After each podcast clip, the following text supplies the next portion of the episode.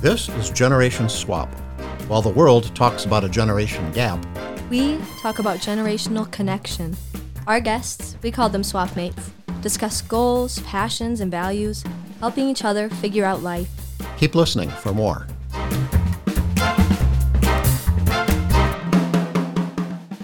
Welcome to Generation Swap. I'm your host, Cindy Camp, and today I am joined by Dr. Doug Kindschi. He's the director of the Kaufman Interfaith Institute at Grand Valley State University, and by Kyle Kooyers, the associate director of the Kaufman Interfaith Institute. So delighted to have both of you here today. Thank you, Cindy. Thanks, Cindy. Uh, right off the bat, we'd love to hear about your life story. So um, either one of you can go ahead and jump in. I suggest start, Kyle start because mine might go on way too long. Okay. well, then we'll ask Kyle to start. Yeah, thanks so much, Cindy. So I am a native of Pittsburgh, Pennsylvania. So I really consider Western Pennsylvania to be my home. Uh, that's where I grew up, and uh, for a number of years after graduating college, worked as an AmeriCorps Vista addressing uh, food insecurity in the what I like to consider the northern periphery of Appalachia, so southwestern Pennsylvania, northern West Virginia. Um, that work to me, combined with my training to that point in ministry, really kind of illumined the importance of bringing diverse populations around the table to address systemic inequities and to really uh, work together to find creative solutions for really, really difficult problems, namely generational poverty in a place that was um, kind of left awry by the old coal industry connected to steel, not so much electric. Um, and in the course of that time, really kind of felt the call to go to seminary. Uh, so uh, after looking around and pursuing some options, I landed at Calvin Theological Seminary here in Grand Rapids, where in the last year of my four-year study, crossed paths with Doug and became involved in interfaith work which I guess looking backwards on the trajectory of my life is sort of no surprise, although at the time, uh, interfaith engagement seemed like something totally out of left field. It wasn't something that I was ever really considering or um, didn't really have an inclination towards, again, other than realizing that you kind of need everybody around the table to, to make movement in a community. So, to that degree, again, it was very consistent. And so, since around 2016, I've been working Kaufman and doing a lot of community engagement in a different way than I have in the past. Uh, and recently, um, the Presbyterian Church USA has recognized that work that I do as what they call validated ministry. So I am formally ordained in the Presbyterian Church to my work with Kaufman and then sort of volunteer on the side as I guess, volunteer staff at Westminster Presbyterian Church. So in some circles, I go by Reverend, but most times I, I drop the, the title and the collar for a bow tie and just Kyle. I noticed that it wasn't on the website. Your, That's your, right. No. you know, reverend title. Very So, selective Yeah. as to when it comes out. Yeah. Yes. Well, and then Dr. Kindschi, tell us about yourself. well, uh, I'll try to keep it short, but um, I, I've, I studied uh, in at Houghton College, a very conservative uh, Wesleyan college, because I was raised by a Wesleyan pastor, very conservative. Uh, but I also had a chance to hear Karl Barth lecture at Princeton. And then when I went to the University of Chicago, my major was mathematics, but I minored in philosophy and physics. And so when I went to the University of Chicago, Paul Tillich had just arrived, another big name in 20th century theology. And I sat in one of his classes, and one thing led to another. I transferred over to divinity school for a couple of years. So I had a little bit of divinity school, not as much as, as Kyle did. But then I went back to mathematics and completed that, but did another graduate minor for, in my doctorate program in, in philosophy. So I had the philosophy and some theology. And then when I came to Grand Valley 46 years ago, uh, I became the dean of science uh, for over 20 years. And so I tried to put the two together and did science and religion. These are two ways of thinking that seem to be in conflict, but if you work at it, you can find resonance between them. And so I did a number of science and re- religion things. And then when I left the dean's office and taught for a while, then when the university founded the Kaufman Interfaith Institute, the president said, Well, you did science and religion. You must know something about religion. Would you be the founding director? So I said, Sure, why not? I thought I was making a, a, a uh, shift in my career direction. But then I realized interfaith is different religions, people that have different ideas about what is true, just like science and religion.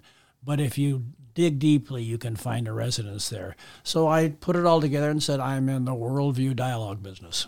So Oh. science and religion, and now between the various faiths. I love that. And your philosophy as well. I know that there's a humanist group that's involved at Kaufman. That's and true. so your philosophical studies as well fit right in. And it's a good base for theology also. Mm-hmm. Yeah. Now I always like to ask how old you are so our listeners can picture who who you are at this table. Kyle? I am 33, though I did throw out my back this last summer, so feeling a bit older this winter season. 33. I'm 81 and still working. Oh, I love it. Still full time? Yep. Wow. That's wonderful. Um, so, the work at Kaufman draws on the strengths of religious and cultural pluralism here in Grand Rapids, and it celebrates the wide diversity of traditions that we have in this town. Would you talk about a successful project that you've worked together on? Well, I think because we work together, director and associate director, uh, and because there's the generation difference, uh, there are projects that we work on. We kind of inherited a Jewish Christian dialogue that had been started in Muskegon from Sylvia Kaufman, uh, who, for whom the, the institute is named. And um, she had a lot of contacts, and I had a lot of contacts because of my background. And so one of the this Jewish Christian dialogue, which happened every three years, became the Jewish Christian Muslim dialogue when it came to Grand Valley.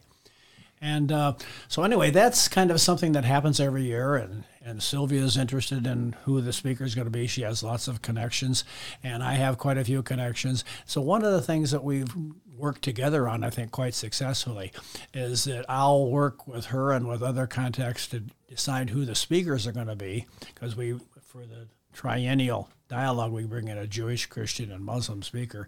And then when we get that all done and get everybody happy there, then Kyle takes it over and takes care of all the logistics. And that's great. This last fall, we had an, an example of that where we decided to do something a little different because of COVID and how things had changed.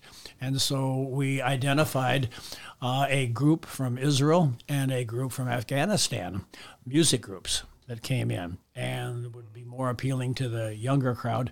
And so we once we got them identified, Kyle took over and made sure everything got done. And that's I think the way we're working more and more together.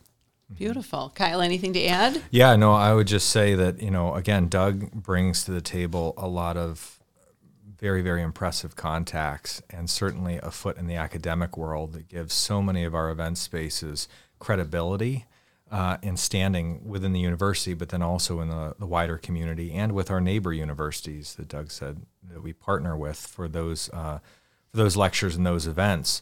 For me, it's always, you know, how do we create the most representation in any given space, and how do we lift up, um, you know, gatekeepers and wisdom holders from a variety of identity groups uh, within or outside of the Abrahamic traditions, and so.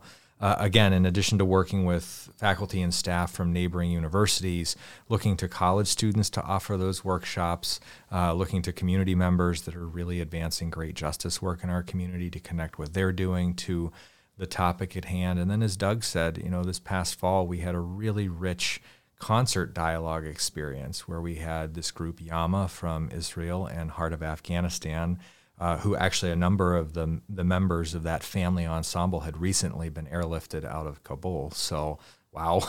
um, so in addition to the power of these two very different groups performing together on stage for the first time, we also reached out to uh, a number of our friends that do refugee resettlement work in the community. And I attend regularly a meeting called Freedom Flight which consists of all the social service agencies, the, the county, the city, anybody who's involved in refugee resettlement work, big or small, and said, hey, we have this going on, and we know that there are there is a need for specifically the uh, the Afghan community to hear Dari and Pashto spoken because that, that those languages just aren't prevalent at all here in West Michigan.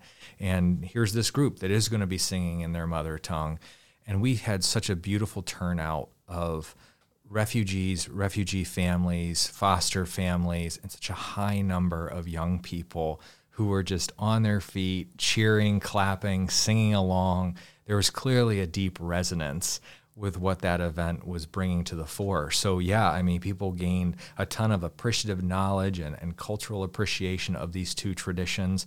But, like, what a service we are able to do in conjunction with these organizations that are already doing incredible work, where beyond providing sort of the basic necessities, we're able to elevate something of, people's culture. Uh, there's also, I'll just say, um, there's a, a, great document called the Kent County Welcome Plan, uh, which is um, a lot of research done among immigrant and refugee communities around what they're looking for as they're making Grand Rapids their new home. And of the top five priorities, two of them are the ability to practice and exercise my own religious beliefs, practices, customs, but also the ability of the wider community to hold space for that and understand my religious identity, practice, beliefs, customs. And, and with an event like that, you kind of tick off both. So it was a really special time. And we've welcomed a lot of Afghan families here in Grand Rapids over the past year. So what a beautiful way to, um, yeah, to make that welcome even more robust. Yeah. So we start out talking about something that's a, a real success, but then, you know, as we know, so often in life, things can be difficult, and that isn't always bad because we learn a lot from things that are harder, mm-hmm. our struggles. Um, I'd love to hear something about a a project you've worked on, an activity that it, even um, whether you would consider it something that didn't come off well, something that's still in progress, where you've had to really struggle to try to accomplish something. Well, the first thing I'll share in response to this is I owe Doug a lot of credit for mentoring me in this area because failure is not a bad thing. You know, if we if we evolve out of failure, if we learn, I think it can be a very instructive tool. Uh, negligence is a bad thing. Underpreparedness is a bad thing. But when something doesn't go well because it was the wrong season or we didn't have the right community partner or the venue was bad or the weather, you know, whatever it might be, we're no strangers to failure. And I think we kind of embrace it around the office because we place a very high value on experimentation and innovation. And with that comes some shortcomings. Um, I will tell you, in the summer of 2017, we had a major flop. Um, we got this audacious idea to offer a day camp for middle schoolers and high schoolers where we would take them around to uh, different religious sites to different service providers. And we had the most wonderful committee of people from around the community committed to youth and bringing youth together across cultures, across worldview traditions. And we planned and planned and planned and had this beautiful camp ready to go. And with a week before the start, we only had one student registered. We had done no marketing on this camp. and so we we had to call it. Um, and I will say that that one student has been with us every year since. But we changed the time of the camp because we recognized that early August was not a good time to do much with middle schoolers or high schoolers. So we moved it to middle to late June.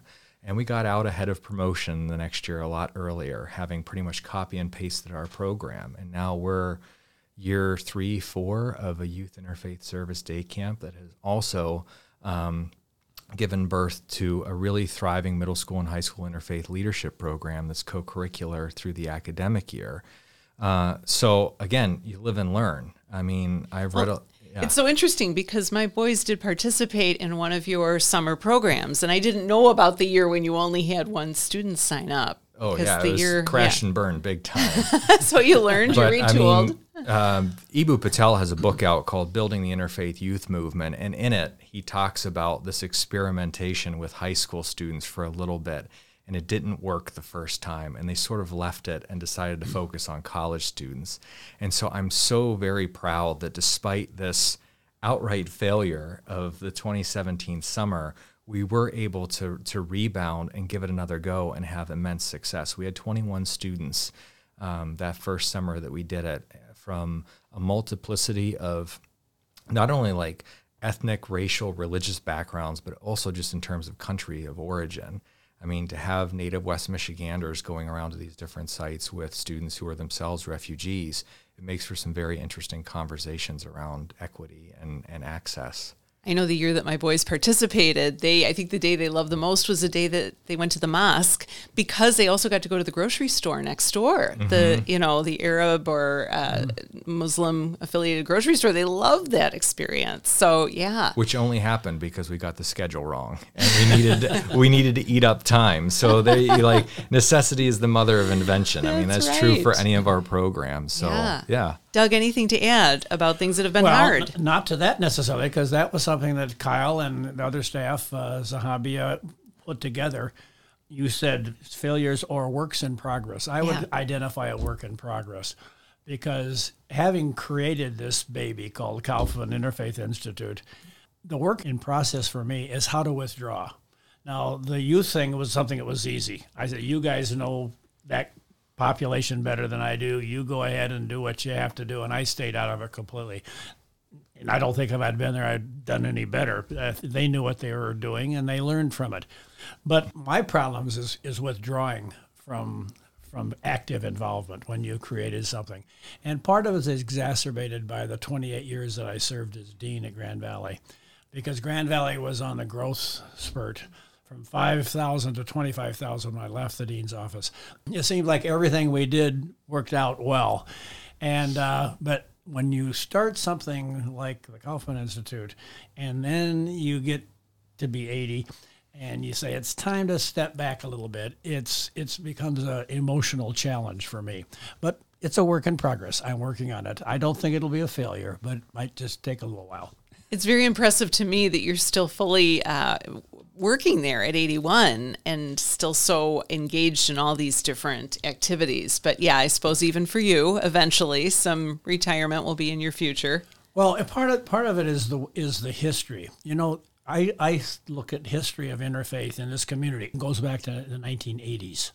The 1980s is when the Interfaith Dialogue Association was created. One of the very big events was the Interfaith Thanksgiving.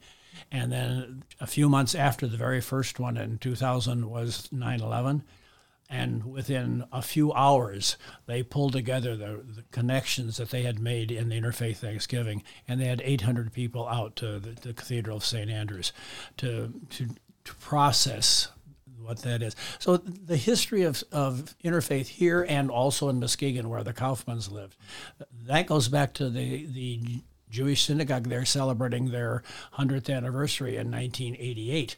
So there's a history of over 40 years, and I I'm connected with that history because these are this is my generation that's involved with that, and um, and so I'm kind of keeping track of the tradition. And Kyle is moving ahead with the future, and and we work together quite well. Yeah, I, I want to ask you to just tell us all the different groups that were involved in this year's Thanksgiving service. I was there and it was beautiful. We obviously had the jewish community represented through temple emmanuel in a number of ways but also shir shalom the, the grand rapids jewish choir we had uh, Masjid Al Tawid, which is one of the largest mosques in Grand Rapids. We had the Grand Rapids Buddhist Temple, the West Michigan Hindu Temple. We had Michigan Humanists. Uh, we had West Michigan Jewels of Africa. We had our our um, the Grand River Band of Odawa Indians was there as well, uh, offering us a, a native perspective, which is much needed in an interfaith Thanksgiving setting. And then let's see who. There were even one or two Christians there. That's Yeah. right. Well, you know, it's funny. In this year's celebration, we had a hard time finding a Christian, which is the first time I think that ever happened. So we ended up with, well, Christian Bricado from St. Mark's. record at St. Mark's. Illness was difficult this this year, so we had some last minute substitutions. So we were expecting Denise Kingdom Grier, who's currently pastoring at Mars Hill, but uh, whatever bug was going around got the best of her. So um, yeah, it, but it is really an incredible event of the community coming together. And a big shout out to the Church of Jesus Christ of Latter day Saints. They've just been so supportive of that event and are usually in the background helping with a lot of operational pieces. And I want to give a shout out to the Catholic Information Center and the Cathedral of St. Andrew, who the day of helped bail us out with some last minute program printing because our numbers shot way up the weekend before and we did not have enough programs printed through Grand Valley. Well, let's let's. I'm going to focus on uh, you know the fact that you do have over 40 years that separate the two of you, and so with Doug in the second half of life, Kyle still in the first half. In what ways has your working relationship at Kaufman been strengthened by your differences in age and life experience? There's a lot to glean from a Doug Kindschi, not just in terms of working with diverse populations, although I think that that's a big part of it, but so much of what I've learned from Doug has to do with leading people and navigating institutions. Uh, when you work at a place like Grand Valley State University, there's no shortage of red tape when you're trying to do things, and especially when you're trying to do things that are maybe a little bit outside of the mold of what operationally the university is used to doing. Like we're an odd duck there. Uh, there aren't too many things that look like the Kaufman Interfaith Institute uh, around Grand Valley. So, learning how to use proper channels, learning how to, to leverage relationships, that's been incredibly helpful. And then, just in terms of how to navigate a staff, I mean, as Doug mentioned, he was a dean for 28 years. So, managing people is something that comes quite naturally to him, and being able to to just sort of uh, yeah sit at the feet of the master so to speak and uh, and learn how to better motivate and empower people to do what needs to be done so that our programming successful that's been yeah a huge learning curve for me and for me, the huge learning has been the social media and all the technology. I finally just have given up and I said, I'm not going to do Facebook. I'm not going to do Twitter. I'm not going to do, I don't even know the names of the other ones. I said, you guys handle it uh, leave me out.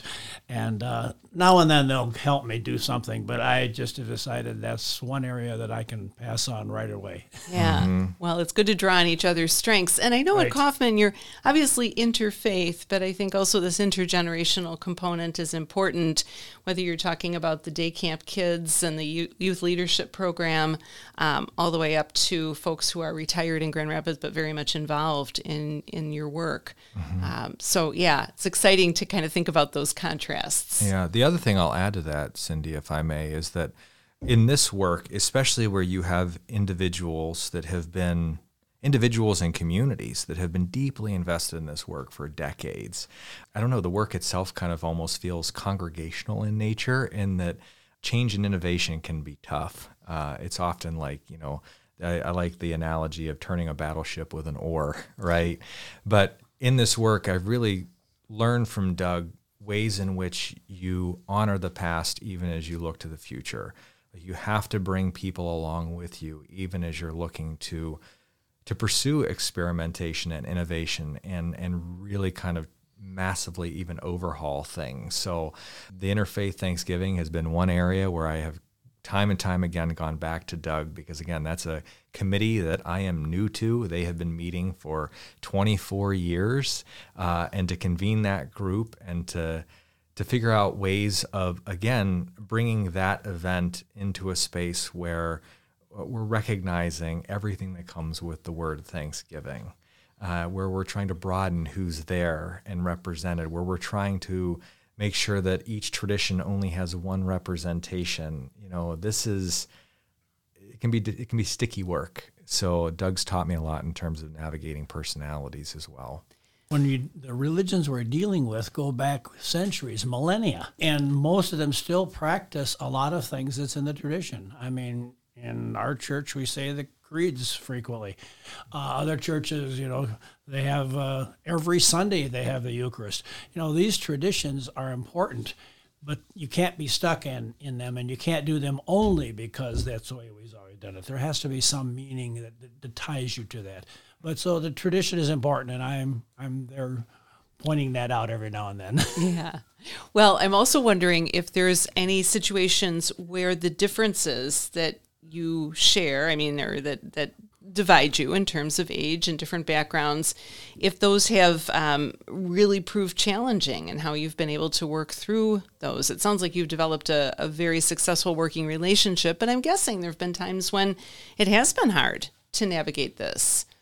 Any situation that you can think of where you had to to use some good uh, problem solving skills to make things work? Yeah, and I think Doug's welcomed me into a place where I understand sustainability a little bit different.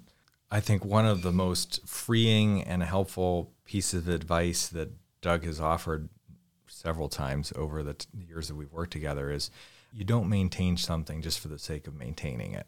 You know, we're not in the business of self-preservation. And so it's okay for events, initiatives, projects, uh, gatherings, and convenings to have a life cycle, right? There's energy at the beginning, there's good work that happens, and things just kind of naturally fizzle out, and that's okay. Um, for a number of reasons, Kaufman, with great success, really leans into where the energy and resources are in the community. And in order to do that and continue doing that well, it means we kind of have to hold things loosely. Allowing myself to let something go and let something come to an end. It's very counterintuitive to our culture, especially cultures of millennials like myself. Uh, we want to see new startups happen and thrive and last, and we defend the brand until our dying breath, right? And that's just not the spaces that we inhabit or create. Uh, it's okay if things naturally come to a conclusion and then something new can be born. I guess that's that's good advice and good thinking to have about any organization, but especially one as organic as Kaufman here in Grand Rapids and is still relatively new. Mm-hmm. But the religions have a, a wonderful history. I had a discussion once when people were trying to say, well, let's just talk about spirituality in general. I says, wait a minute. There's something about the narrative of the Exodus going from slavery to freedom that has had impact on our history for literally thousands of years. It was such an important part of the civil rights movement. The slaves would sing, you know, let my people go. Uh, that's an important thing. And don't forget the, the narrative of death and resurrection that the Christian tradition has. That's been very valuable in keeping people grounded when it looks like everything was death oriented. And don't forget the, the, the, narrative of, of the Islam of, of going from pride to submission, the importance of submission. You know, these, these narratives are very important, and let's not lose them while we see other ways of doing things. So it needs to be both. So, a question um, I want to just really dig into mentorship yet before we wrap up because the two of you clearly have a beautiful mentoring kind of relationship, what we would call a swap mate relationship here, because we don't think that it's so much a top down thing. You know, the term mentor implies a certain structure, but we think it's a very mutual kind of relationship that people share. Clearly, the two of you have both gained so much from each other. So, wondering if you can talk about just the value of mentoring, whether within your own relationship or mentoring in general. Mentoring is very important to me because I can look at my various stages of life in every college, the college I was at, the university I was at, the jobs I've been at, I've had mentors everywhere. I don't think we ever necessarily use that line, but I always had someone that was usually a generation beyond me that that I learned from, and I was anxious to to be around. And and some of those mentors are still friends of mine. They're wonderful. An example that this community knows is Don Lubbers. I worked with Don Lubbers when he was president of Grand Valley for 25 years. Our careers overlapped while I was dean. We're still friends. We're what did he teach you? What, what, what did you gain from your relationship with him? Oh, uh, it, it's is this an hour and a half show? It's a lot, huh? uh, I think I learned from him that that there's no one way to do things. He was very good at delegating and saying, you know, do it what you have to do, and if you get in trouble, I'll let you know. I remember in one of my first conversations, he says, "We're building a university here. The road getting there is very wide, and you do what you have to do. And if you get in the ditch, I'll let you know." That was my job description, and I, I had so much freedom. It was so wonderful and uh, and he was just really good at, at encouraging and and I, I would say he was a mentor friend. You know, he was one that I could push back with and say, "Well, I don't think we should do it that way." And and anyway, it, it has meant to maintain itself. Uh, uh, just had a long lunch with him uh, just the other day. Um, you know, we're, we're still friends, and I can go back and tell you professors and people in my career that, that have been been mentors to me. So I, I just very much believe in this. Yeah. Mm-hmm. Kyle, what are you? Yeah, and I, two examples of I think that the the Don Lubbers wisdom that has been passed on from Doug through me. The the first of which is that idea of follow where the energy is, right? Go where the resources are. Um, as I often refer to Doug as an ardent opportunist. An Um, ardent opportunist. yes. Um, so if there's an opportunity to do something new, because again, there's energy there, there's there may be funding there, there's some interest in the community broadly, take it. You know, why not? And the other piece too, uh, we say that's in reference to like our interfaith council, to the Thanksgiving, et cetera. Nothing started without committed individuals, but things are maintained well by committed institutions. And so making sure that there's there's grounding from congregations and organizations that we work with where we are on their radar and not just interested parties therein. For me personally, I think Doug's Doug's relationship to me is is something that I think has had a huge impact both personally and professionally. I mean, Doug and I crossed paths in a very official way through Presbyterian Church happenings. Doug was a part of what, what we call the Committee on Preparation for Ministry, which is essentially a group of very thoughtful and discerning folks at the congregational level that help you determine if you are actually called to uh, to ordained ministry in the Presbyterian Church. Like that was our first face to face interaction. Was that interview and conversation. Doug heard me talk about this this draw not to pulpit ministry, but to really creative community engagement. Again, coming out of my AmeriCorps work, and that was sort of the light bulb moment for interfaith. And I remember that meeting because I, Kyle expressed a little bit of concern about whether his creativity would fit in the church setting. And so I said, let's get together later after the committee meeting. We got together and I said, because my own experience was, I learned because my, my doctorate's in mathematics, and most significant mathematics is done by people in their 20s. I mean, Einstein did his E equals mc squared when he was 21 years old. You know, and you look at, uh, and mathematics is one of those fields where you peak real early. And so when I hit 30, I decided, that's when I went into administration, and I decided my creativity would not be in the field of mathematics, but would be in institution building. And Grand Valley gave me this wonderful opportunity to do that for, like I said, 46 years now. But um, uh, Don Lubbers' version of, of uh, find the opportunity was pick the low hanging fruit.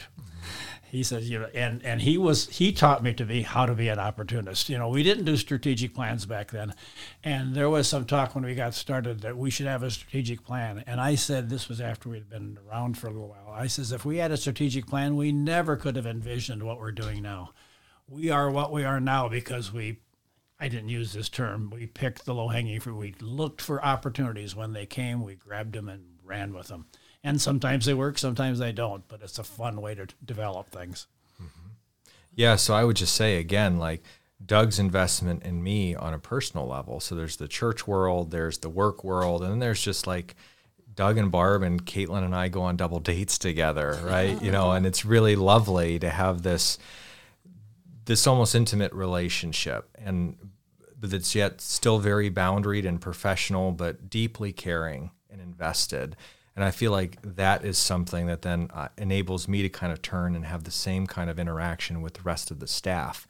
Because if we're committed to interfaith and cross-cultural understanding and relationship building that's got to happen with the, the cluster of folks who are trying to convene the wider community to make that happen. So the closeness of our staff, I think, is is largely due to the investment that, that Doug's had with me. My wife went she she was taken by Kyle also. And so she went up to one time and says, you, "Is your grandmother living?" And Kyle said, "No." She said, "I'm going to be your adopted grandmother." and so that we've had that, like I said, couples relationship as well. But after I, I talked with Kyle, I says, "What are you doing to support yourself at at uh, at the seminary?" And he says, "I'm working for maintenance." I says, "Tell me how much they pay you, and I'll pay you more." so he started working. He started working at the Kaufman Institute while a student, part time, making more than maintenance would pay. Wow! And that grew into then be, becoming a program, a I think a coordinator to begin with, and Yeah. a program manager, and then a couple of years ago as the associate director. So you really developed this from an early stage when you saw the the potential in Kyle. When I saw that desire for creativity and I related it to my own and how that worked itself out in a field different than the one I trained for, I says, there's a way for you, for you to do that. So come and, mm-hmm. And work with us for a while. I've wanted to talk with the two of you together for some time because I know that you have a, an especially close and, and really um, very generative relationship that I think all of Grand Rapids has benefited from and what you've been able to do at Kaufman. Uh, before we close, any other thoughts? Anything else you want to add? Well, I'll just feel welcome to edit this out and post. But I just think, you know, hearing Doug talk about the strategic plan, when we talk about generational rubs like that, because I'm somebody who needs the job description, I need the marching orders. I like to know what we want to have accomplished in five years. Org and, charts, right? Yeah, exactly. Give me an org chart. Like, that's not Doug Kindschi. But what's interesting there, the meat in the middle has been sort of this development of what I like to call a narrative identity. So when we talk about what Kaufman is, who we exist for, what we do, that's all born out of stories. Stories that originate 20, 30 years ago and continue on through what's happening today. And that creates, you know, what we call in the Christian community a telos. It gives us a direction into which we're heading into the future. It grounds us, but it doesn't limit us. Well, I'm so pleased that the two of you have spent time with me today. Um, again, thank you to Dr. Doug Kindschi, Director of the Kaufman Interfaith Institute, and to Kyle Kooyers, who's Associate Director. Um, it's been my great honor and, and privilege to talk with both of you tonight.